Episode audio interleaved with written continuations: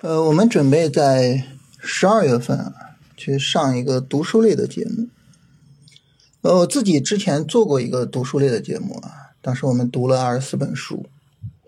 那时候呢，就是用一期节目啊去聊一本书。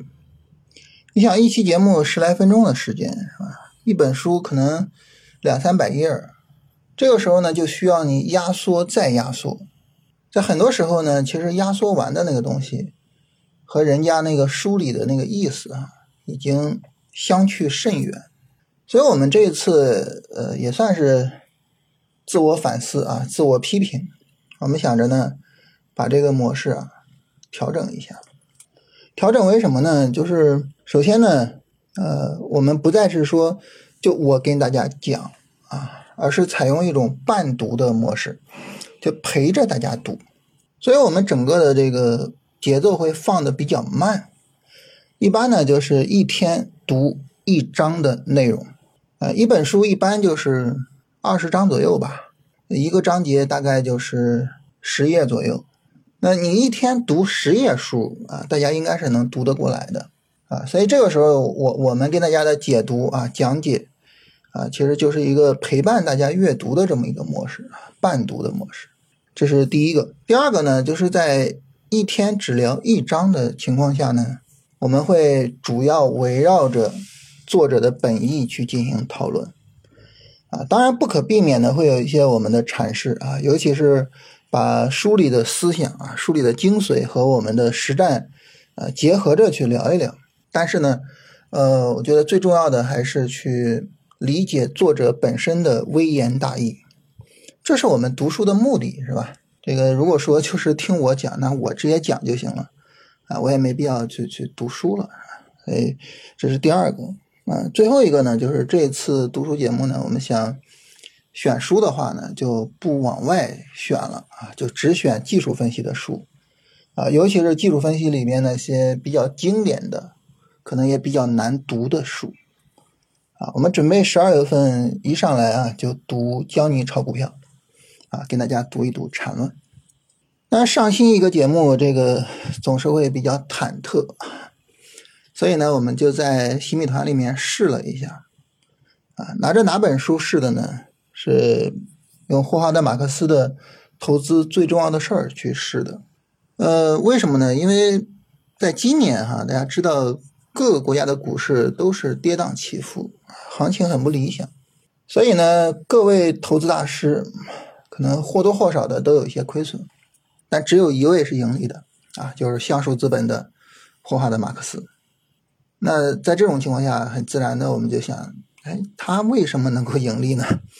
是吧？咱们读一读他的书啊。所以呢，就选了这本书啊，在新米团读着试了一下。呃，后面呢就是我们其中的一章啊，是今天发在新米团的一个章节啊，大家呢也可以试听一下，然后看看。这种读书的模式啊，有没有意义啊？或者说有没有改进的，就需要改进的地方，是吧？这个大家有什么意见，有什么想法啊，也可以跟我说一下。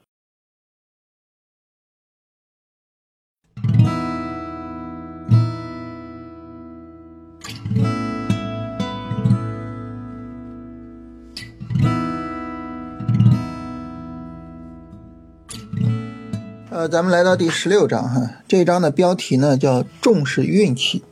看到这个标题，我们不要误解啊，不要觉得说啊，交易中运气成分是很重要的啊，所以我要努力提升我的运气值啊，我在桌子上摆个财神啊，摆个招财猫是吧？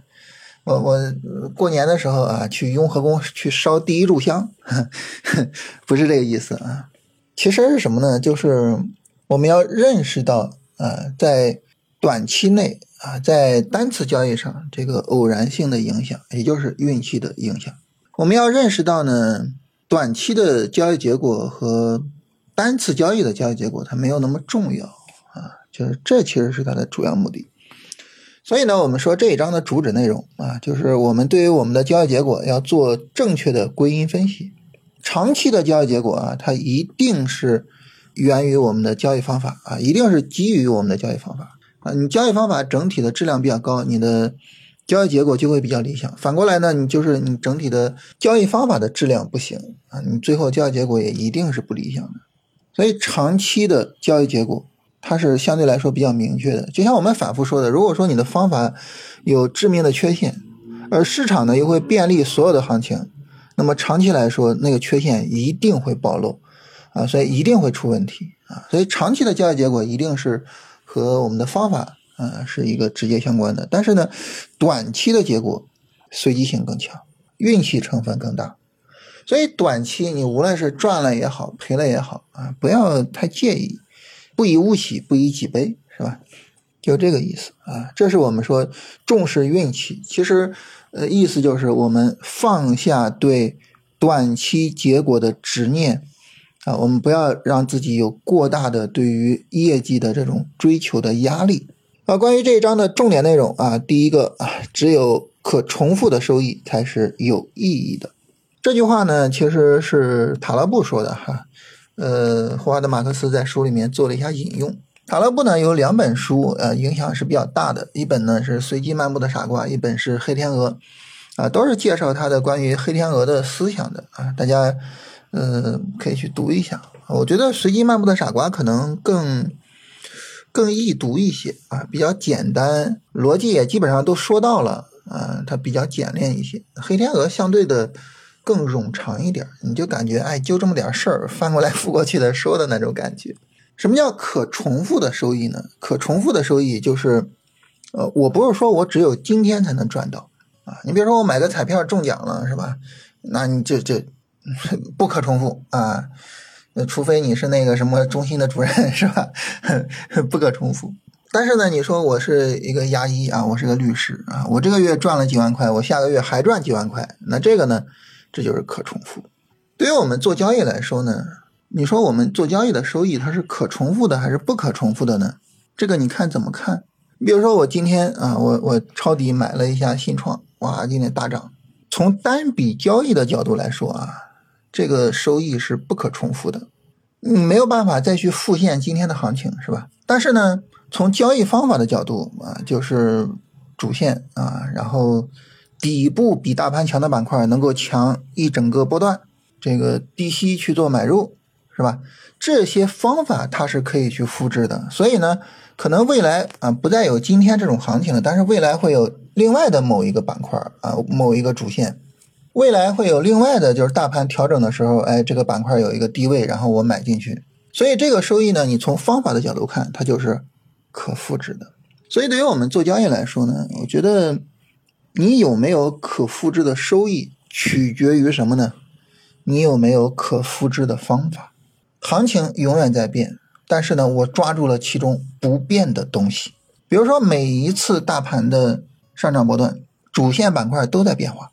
啊，上一波行情新能源是主线是吧？新能源是走的最好的，这一波行情新能源就不行了。主线在变，但是呢，在大盘波段低位就强于大盘的板块会强一整个波段，这个方法不变。这是我在市场不断变化中找到的可复制的不变的方法。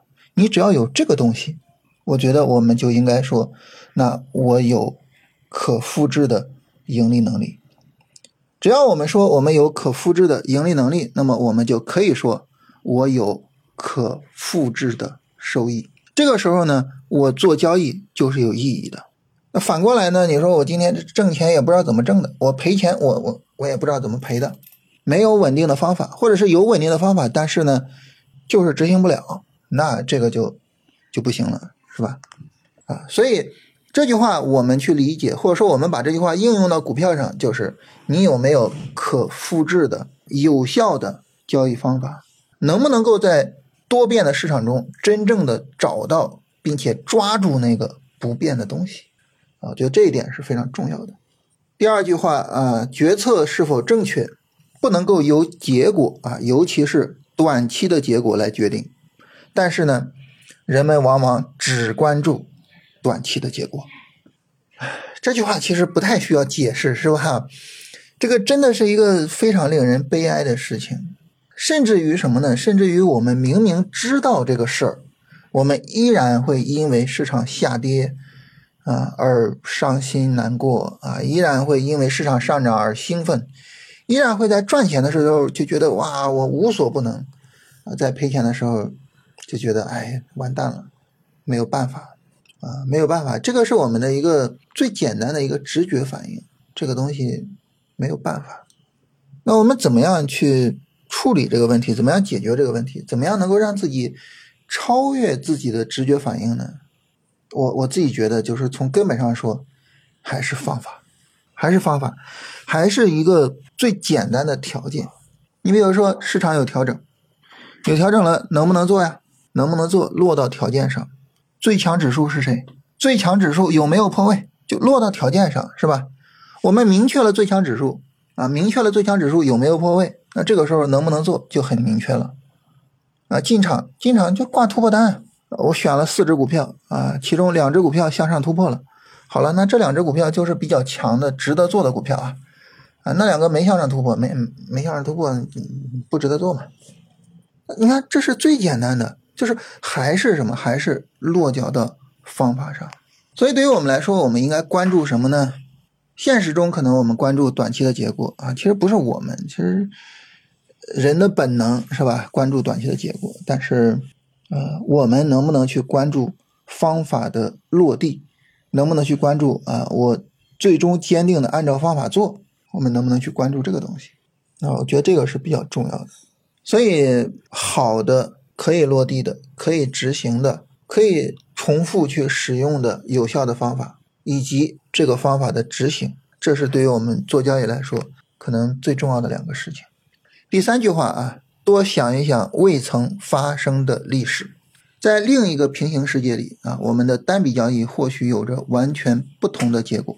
这个未曾发生的历史啊，我们之前说过哈，这个塔勒布在他的书里边也反复的聊。呃，其实呢，在美国专门有一个学派，就是去研究这些未曾发生的历史。这个学派曾经。发表过一个非常有意思的一个问题啊，就是如果埃及艳后的鼻子短一点点，这个世界会怎么样？为什么问这个问题呢？因为埃及艳后的鼻子就稍微有点长，然后凯撒跟安东尼都是因此而喜欢上他的，所以就导致这个罗马的这些重大变故，是吧？所以如果他的鼻子短一点会怎么样呢？然后这个历史学派呢，有一本书我之前看过，我也比较喜欢啊，非常薄的一本书，叫《为什么是欧洲》。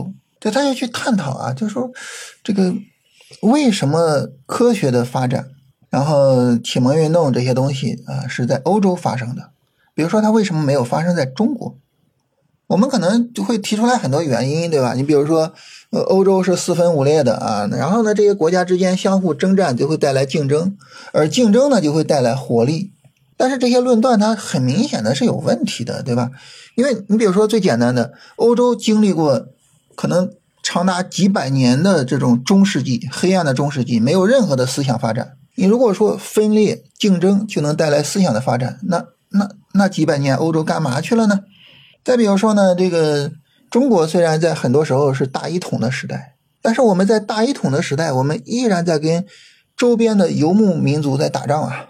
呃，乾隆时期是吧？平定大小和卓，平定准噶尔，呃，然后打越南，没有停止过战争啊，没有停止过竞争啊，所以这些逻辑呢，很明显有问题。所以他们就假设就是，哎，如果说历史一遍一遍的重来，有没有可能说是中国引领工业革命？就是呃，关于这些问题的讨论。所以我们可以多去想一想那些没有发生过的历史。我之前跟朋友聊哈，我曾经这么说，我说一个人呢，他如果说他觉得未来是可以准确预测的，那这个人呢，可能就不懂概率论啊，不懂概率是吧？如果说呢，一个人觉得未来呢，可能我们有一个大致的对未来的框架，但是呢，他整体上来说呢，细节上啊，这个具体的东西上可能还是不可知的，对吧？你比如说后面市场很可能会有一个上涨波段，但这个上涨波段能不能走出来？能涨多长时间？能涨多大幅度？我不知道啊。你说未来啊，它具有这种宏观上的可知性和微观上的不可知性啊。我觉得那这个人可能是懂概率论的。但是如果说一个人他说，其实我们的过去也并不是完全确定的。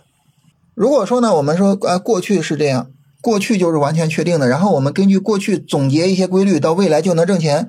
如果你是这么一个想法的话，说明你还没有彻底的懂概率论。只有你能够认识到过去也并不是完全确定的，过去其实也是概率性。我们所经历的啊，我们认为那个确定无疑的历史，那个过去，也只是众多平行宇宙中的一个。就当你有这种想法的时候，你才是真正的、彻底的懂概率的。这个时候呢，我们可能就不会太盲目的去相信那些基于历史的统计数据。我们不会说拿到一个交易方法，尤其是那些量化的交易方法，是吧？一回测，哇，好牛啊，然后就上实盘，然后就。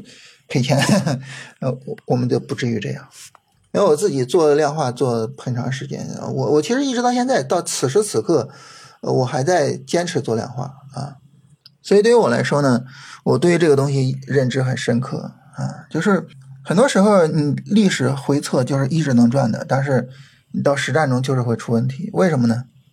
因为历史本身并不是确定性的啊，历史本身。也是概率性的，也只是众多平行宇宙中的一个，所以你到未来它一定是这样吗？不一定的。这这里边其实并不涉及到说啊，未来一定和过去不同，不是。它哪怕未来的世界的运行逻辑和过去完全相同啊，我们未来的交易结果和过去也未必是一样的，和你的回测也未必是一样的。尊重那些未曾发生的历史啊，尊重其他的平行宇宙。对于我们来说是很重要的。从这个意义上来说呢，短期的交易结果啊，单笔的交易结果就更不重要了，对吧？同一笔交易啊，你换一个平行宇宙，它可能就是一个完全不同的结果。然后下一句话啊，长期来说，好的交易策略必然带来好的交易结果，但是呢，短期内这是不一定的。所以呢，在交易结果不理想的时候啊，我们必须忍耐啊，必须能够坚定自己的方法。我觉得这句话可能比较适合送给此时此刻的价值投资者们啊！当然，咱不是说啥，就是我自己今年做的也很差。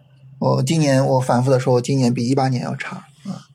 但是呢，价值投资今年所遭遇的困难，可能是毫不夸张的说啊，可能是史无前例的。为什么呢？你比如说零八年可能亏的也很厉害，但是零八年就是大家其实都亏的很厉害呀。但是今年不是，今年是白马股。跌的特别狠，但是其他很多板块啊，很多股票还是有很多机会的，是吧？所以就衬托的，哎，显得就是价值投资好像就今年特别困难。但是呢，我们都知道，就是任何的交易方法都有它适合市场，也都有它不适合市场的时候。现在呃，价值投资如此困难，可能只是为它未来几年能够赚大钱埋下的伏笔。这两年啊，白马股跌得这么惨，可能是为了未来几年它能够上涨埋下的伏笔。所以我觉得这句话可能对价值投资者来说尤其重要。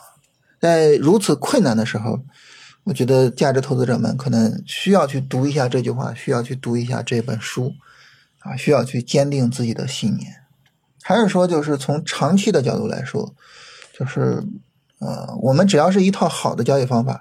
我们就应该坚持的去使用它，长期的结果一定会回归这套方法本身它的一个盈利水平。但这里就涉及到一个问题，什么问题呢？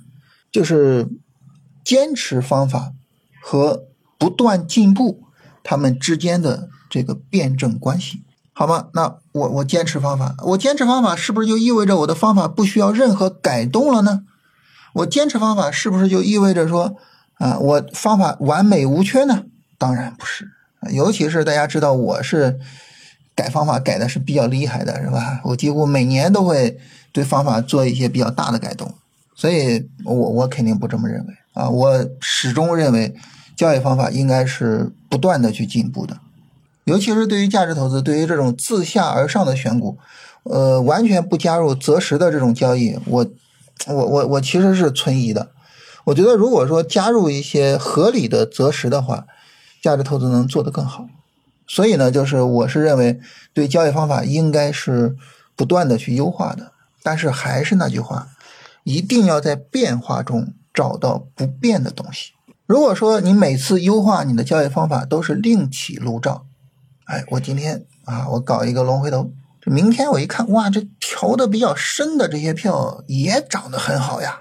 研究一下低吸，然后就发现，哎呀，这个很多票一路涨停，它不回调啊。研究一下打板，你研究来研究去，是吧？你就发现没有积累。你研究低吸的时候，龙回头搞的这些东西对你来说毫无帮助；你研究打板的时候，龙回头和低吸的研究对你来说毫无意义。就你在每一步都完全抛弃了之前所研究的东西。没有积累，那你这个人生过得没有意义啊，就狗熊掰棒子，对不对？但是呢，如果说我们能够基于一个稳定的东西，就这个东西我是不变的啊，我我龙回头我是不变的，我只不过说这个龙回头的应用，哎，我看看我怎么用，然后其他就是什么我是不变的，就是如果说你能够做到这一点，那么你在不变的那个底座上去做一些。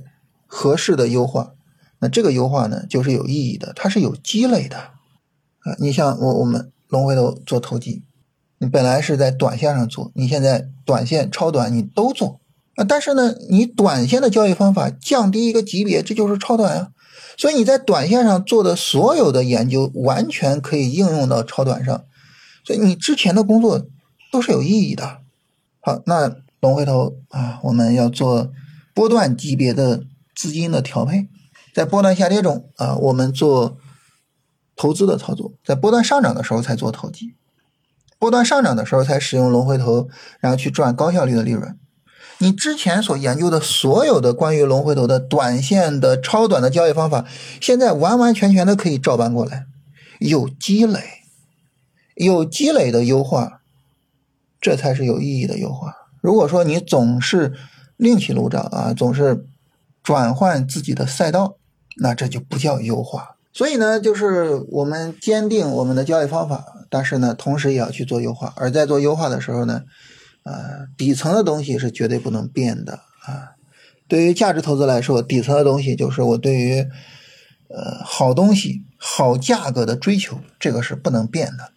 在这种情况下，合理的加入一些择时，我觉得会是很有意义的。啊，当然这个事儿需要价值投资者去研究啊，这个是我我没有资格去讨论的东西。好，下一句话啊，呃，不要根据短期的业绩去评价投资经理，因为一个投资经理的好年景之后呢，可能会跟随着最差的业绩。这个我们可能这些年投基金是吧？然后可能大家都有感触啊，无数的基金的明星的倒掉是吧？像葛兰呀、什么张坤啊，他们。啊，然后，呃，我我我之前也跟大家聊到一些基金经理啊，其实这些基金经理，我对他们一直到现在啊，始终抱有敬意。但是确实很惭愧的就是，这些基金经理这两年的业绩确实是比较差的。这跟商业界一个观察是是很像的啊，就是 我忘了是是哪本书，好像是彼得林奇说的哈，就是如果说有一家这个公司的。老总啊，上了什么《时代》杂志啊，什么那些杂志啊，这个公司可能会有问题了。当韦尔奇出名到啊全球知名的时候，通用电气可能要出问题了。就是怎么说呢？涨跌轮换吧，啊，因为一家企业一定要景气，一定要牛到很牛的程度，你的 CEO 才能上《时代》杂志嘛。但是当你牛到这个程度的时候，涨跌轮换你可能就要下来了。一个基金经理他可能要很牛很牛，才能够被我们注意到啊。但是涨跌轮换嘛，就是我我们不要总是去考虑说啊这个业绩和方法匹配啊。我们的长期来看，我们的业绩一定会回归我们方法的平均水平。我们不要总觉得一定是差的业绩回归平均水平，不是啊。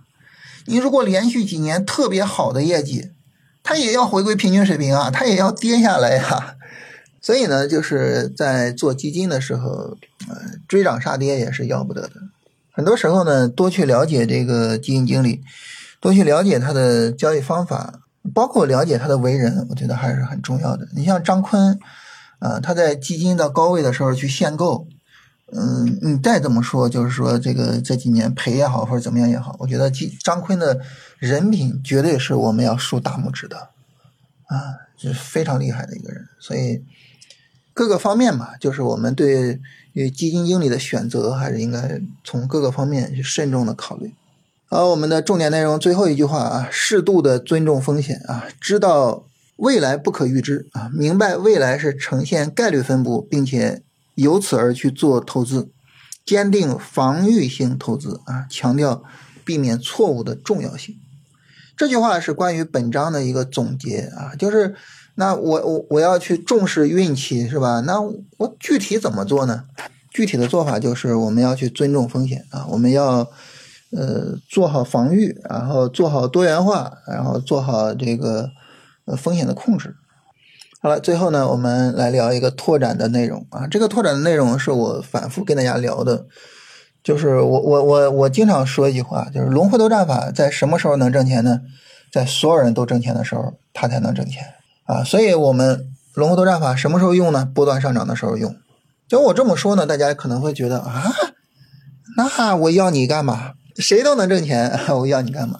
但是这个呢，我们真的得坦率的说，我们会发现我们自己绝大多数的业绩都是来源于大盘或者是板块的上涨。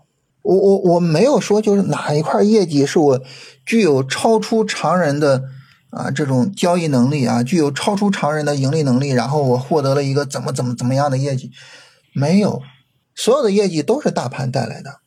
哪怕说啊，你说谁谁谁啊，这么多年跑赢大盘多少？你一问他，一八年什么情况？赔钱的。一九年呢，挣钱的。啊，今年呢，赔钱的。为什么？大盘就这样。他说：“那我我比大盘我赔的少呀。你赔的少有什么用？那也是赔钱呀，对吧？所以，我觉得有些时候我们需要坦率的承认，就是我的业绩来源于什么？来源于大盘。啊，我我今天赚钱了，是因为什么？大盘涨了，啊，是因为新创板块涨了，是因为什么？不是因为说我有多么牛的能力啊，我多么厉害，我选的股票多么屌。如果说大盘不是从底部一个五分钟底部结构直接就反弹起来啊，如果大盘持续的跌下去，我我我选的票算个屁呀！大盘涨我才赚钱。我觉得很多时候我们需要坦率的承认这一点。承认这一点之后呢，我们才能够更好的去处理啊这个大盘板块和个股的互动，我们才能更好的去择时去选股，才能更好的去安排我们的交易。我我倒不是刻意的去强调我们要对市场保持谦逊，不是说刻意强调，不是说我们非得谦逊，而是说事实如此。所以对于我们来说呢，如果说我们能够去分辨。市场是波段上涨还是波段下跌？哇，这已经很厉害了，很牛了。如果说我们能够找到市场当下的主线是什么，我们能够坚定的只做主线啊，这就很厉害，很牛了。就是我们能够做到这个程度，就已经非常非常非常非常理想了。我觉得不奢求更多，不追求更多。从这个意义上来讲，就是要重视运气。啊，我们要知道，我们交易的结果是运气来的啊，赚钱都是运气来的。对自己的能力看淡一些。关于这一点呢，我我自己有一个很深的感触，就是我我在很长一段时间，我一直都觉得事在人为啊，觉得就是自己的努力吧，自己的这个智慧，自己的什么就是非常非常的重要。但是我花了很长时间，我明白了一个道理，就是在市场里面。我能够做的事情很多，但是其中有意义的事情很少。就很多时候，我们可能，你比如说吧，我我有很强的择时能力，好，这是一个好事情。但是呢，当你做价值投资的时候，有些时候你会发现，啊，你很强的择时能力，然后在很低的位置做，但是因为你不可能一次性满仓，就导致你仓位打不足。你最后挣钱的还不如人家很笨的人呢。你说：“哎呀，我能够做高抛低吸。”结果呢，你发现越做仓位越轻啊，抛出去接不回来了。有些时候就是我们可能做的很多事情，我们觉得哇花里胡哨，哇非常好看，哇什么，但是可能不如直接一个大炮打过去，是吧？直接轰他娘的，然后什么事儿都解决了。所以呢，就是有一点我觉得很重要，就学会抓主要矛盾，学会抓那个真正的利润来源，我觉得这个很重要。所以我我可能花了很长时间才明白了一个很简单的道理，就是对于我们做这个交易来说，主要矛盾就是大盘是上涨波段还是下跌波段，主线板块是谁，其他的那些都是次要矛盾啊。你能大差不差的做了，能大差不差的去处理就可以了。你非得在那些东西上搞得特别的精致，搞得特别的精准，反正我自己的感受就是，就是那句话，就跟大家分享，就是。我们可以做的事情很多很多，但是其中有意义的很少很少。好吧，我们今天就聊这些。